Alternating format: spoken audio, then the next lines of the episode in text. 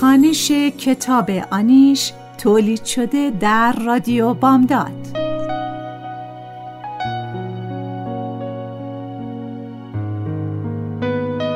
نویسنده فریبا منتظر ظهور.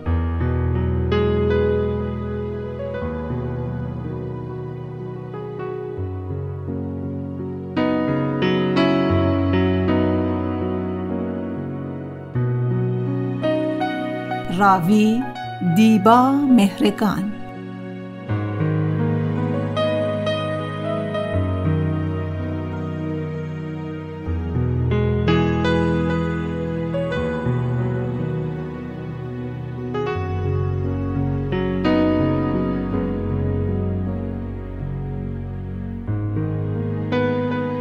تهیه کننده نوشی حسینی.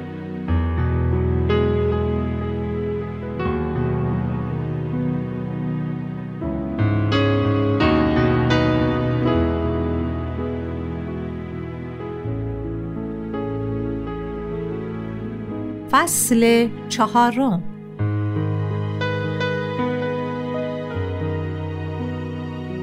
شهلا چند روز دیگر ماند و برادر بزرگ آیدا را هم دوباره دیگر دید. هر دوبار رفتند بازار و شهلا سشوار سفری و مجسمه های گچی و کلی لواشک خرید. از وقتی شهلا رفته احساس عجیبی دارم. انگار توی فضا قوته ورم. شبهای اینجا به طرز عجیبی پر ستاره است. تختم را چسباندم به پنجره و هر شب پنجره را باز می‌گذارم تا باد توی خانه بپیچد و به صداش گوش کنم. دکتر مهدی راد به تلفن همراه هم پیغام فرستاده. پروین کجایی؟ چرا تلفن تو جواب نمیدی؟ شنیدم کار تو از دست دادی. چرا؟ گوشی را خاموش می کنم. اصلا نمی‌خواهم به او فکر کنم. با آن ریش پروفسوری مسخرش و اتومبیلی که مدام نگران بود مبادا کسی رویش خط بیاندازد. با آن وضع پزشکش که گاهی منگ می‌رفت بیمارستان و برای شیفت شب میماند و بیچاره بیمارهای اورژانسی آن شب. معلوم نبود آقای دکتر چه تشخیصی می‌دهند. حالا اگر اینجا بود به زندگی جدید من میخندید. به این خانه. این آشپزخانه دود گرفته قدیمی. به کوچه خاکی به دستکش و چکمه باغبانی پلاستیکی سیاهم. از دیوارهای آشپزخانه صدای جویدن موشها به گوشم می‌رسد. یاد موشهای تهران میافتم که زمستانها توی جوبهای آب بیمهابا این طرف ها آن طرف می‌رفتند. باید کنارشان می و به ساندویجت گاز می زدی و تلاش می کردی فراموش کنی انبار و آشپزخانه آن اغذیه فروشی ها که ازش ساندویچ خریده ای پر از موش است. موش های اینجا فقط گاهی قرش و خروش می کنند تا بدانی که هستند و توی زیرزمین خانه مواد غذایی نگهداری نکنی. اینجا وقت و انرژی برای آشپزی کم نمی آورم. اینجا آنقدر زمان کند میگذرد که می‌توانم به راحتی خیال بافی کنم. می‌توانم اصلا فکر نکنم و راحت و بیخیال فقط تماشاگر طبیعت و مردم باشم. شبها صدای جیرجیرک و قرقی توی هوا پر می شود. گاهی می ترسم. از تاریکی، تنهایی و صدای قرچ و قروچ های موشا و جیغ جیرجیرک ها. استراب مصریست. با دیدن بیمارهای ترسیده و مسترب من هم مسترب می شوم. سعی می کنم با بیمار حرف بزنم و بفهمم چه چیزی باعث نگرانیش شده است. کم کم می‌فهمم چه فکری توی سرش میچرخد و می‌توانم کمکی کنم یا نه. اغلب دلداری می‌دهم. می‌گویم به احتمال خیلی زیاد بیماریش مهم نیست. اگر هم باشد درمان می شود و خلاصه هزار جور دروغ بی ربط و با ربط به هم می بافم تا از رنجشش بکاهم.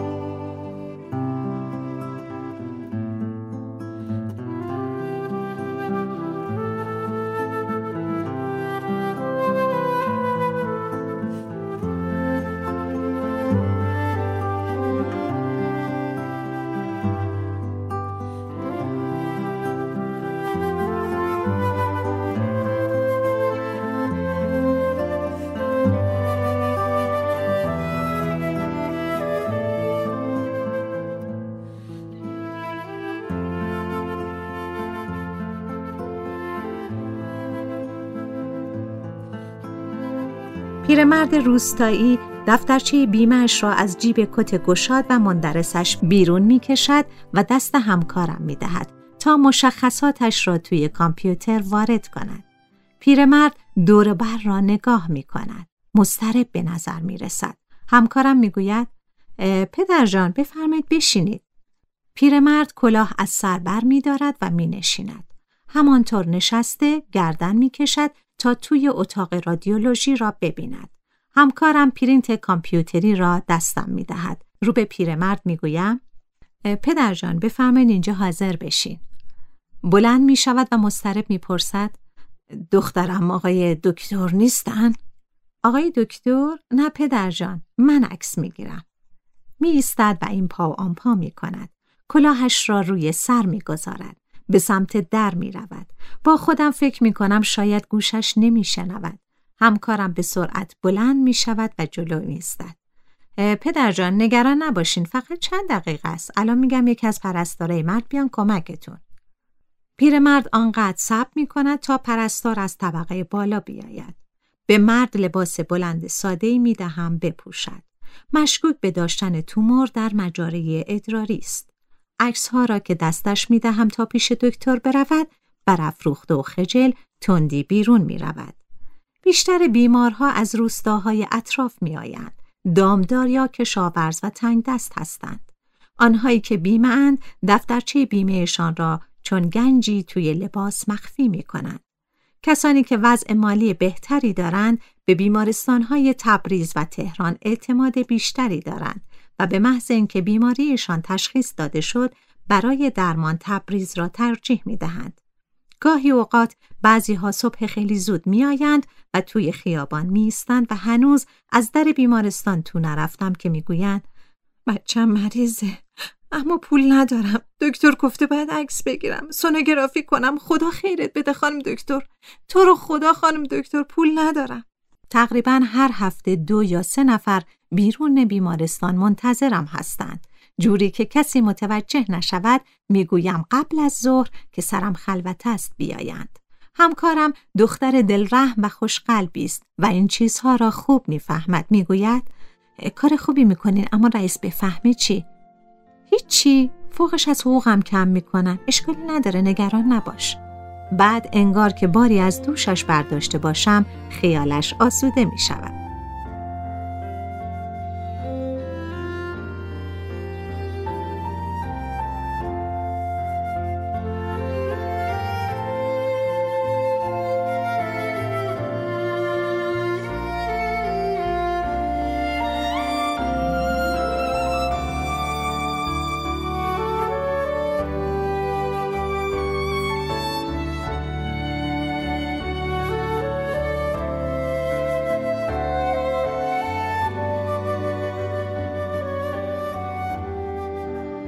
دکتر کیان چند میز دورتر از من با دوستانش گرم صحبت است. آن دو نفر دیگر از پزشکای همینجا هستند. یکی فوق تخصص کلیه است. اما تخصص آن دیگری را نمی‌دانم. دکتر کیان موقع حرف زدن سرش را تکان می دهد و با حرکت سر و چشم حرفهای طرف مقابل را تایید یا تکذیب می کند. نگاهش که به من میافتد بشقاب سالاد و لیوانش را بر می دارد و از دوستانش عذرخواهی می کند و به طرفم می آید. لاغر است و قد متوسطی دارد. اجازه هست بانو اینجا بشینم؟ بفرمایید خواهش می‌کنم. کروات باریکی با گره کوچک روی پیراهنش بسته است. اوضاع چطوره؟ خوبه متشکرم. قاسمی مسئول پذیرش بیمارستان همراه منشی دکتر کیان از کنارمان رد می شوند و در عین احترام لبخند معناداری می زنند. منشی دکتر کیان دختر سفید روی است با ابروهای باریک و به هم پیوسته و لحجه قلیز و شیرین آذری. موهای بلندش که تا کمر می رسد از زیر مقنعه دیده می شود. سال هاست که موهایم را کوتاه نگه داشتم. در کودکی از قیچی متنفر بودم و فکر می کردم موهایم حس دارد و اگر قیچیش کنند درد می کشم. هر بار که قیچی سلمانی را می دیدم پا به دو می گذاشتم و فرار می کردم. حتی اجازه نمی دادم مادرم موهای بلند و مجعدم را شانه بزند و با کش مهار کند. پسر همسایه هر بار که از کنارم رد می شد موهایم را می کشید و می خندید و فرار می کرد. من هم چنان جیغی می زدم که مادرها می دویدن بیرون و منتظر دیدن دست یا پای شکسته ما بودند. دکتر کیان روی سالادش لیمو ترش و روغن زیتون می ریزد. صورت کشیده و لاغری دارد با بینی استخوانی می‌گوید قاسمی و این خانم تازه نامزد شدن به نظرم به هم میان اینطور نیست سرش را نزدیکتر میآورد اما راستشو بخواین خانمش کمی از خودش سره مگه نه؟ سرتر بودن یکی بر دیگری از آن موضوعهای پرطرفدار در عروسی هاست. من اغلب وارد این بحث ها نمی شوم اما اگر قرار باشد یکی سرتر از آن یکی باشد من حدس می‌زنم آن یک نفر منشی کیان باشد. با وجود این می‌گویم به ظاهر نیست دکتر. البته شاید آقای قاسمی تو زندگی صبوره و خانواده دوست باشه. منشی منو نمی‌شناسید بانو. خیلی نجیب و اهل زندگیه. مطمئنم قاسمی رو خوشبخت می‌کنه.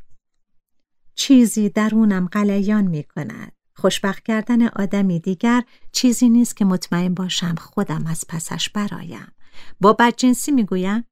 به نظرم مردا خیلی ظاهر بینن لبخند می‌زند و می‌پرسد براتون سالات بیارم؟ نه من خیلی اهل سالات نیستم.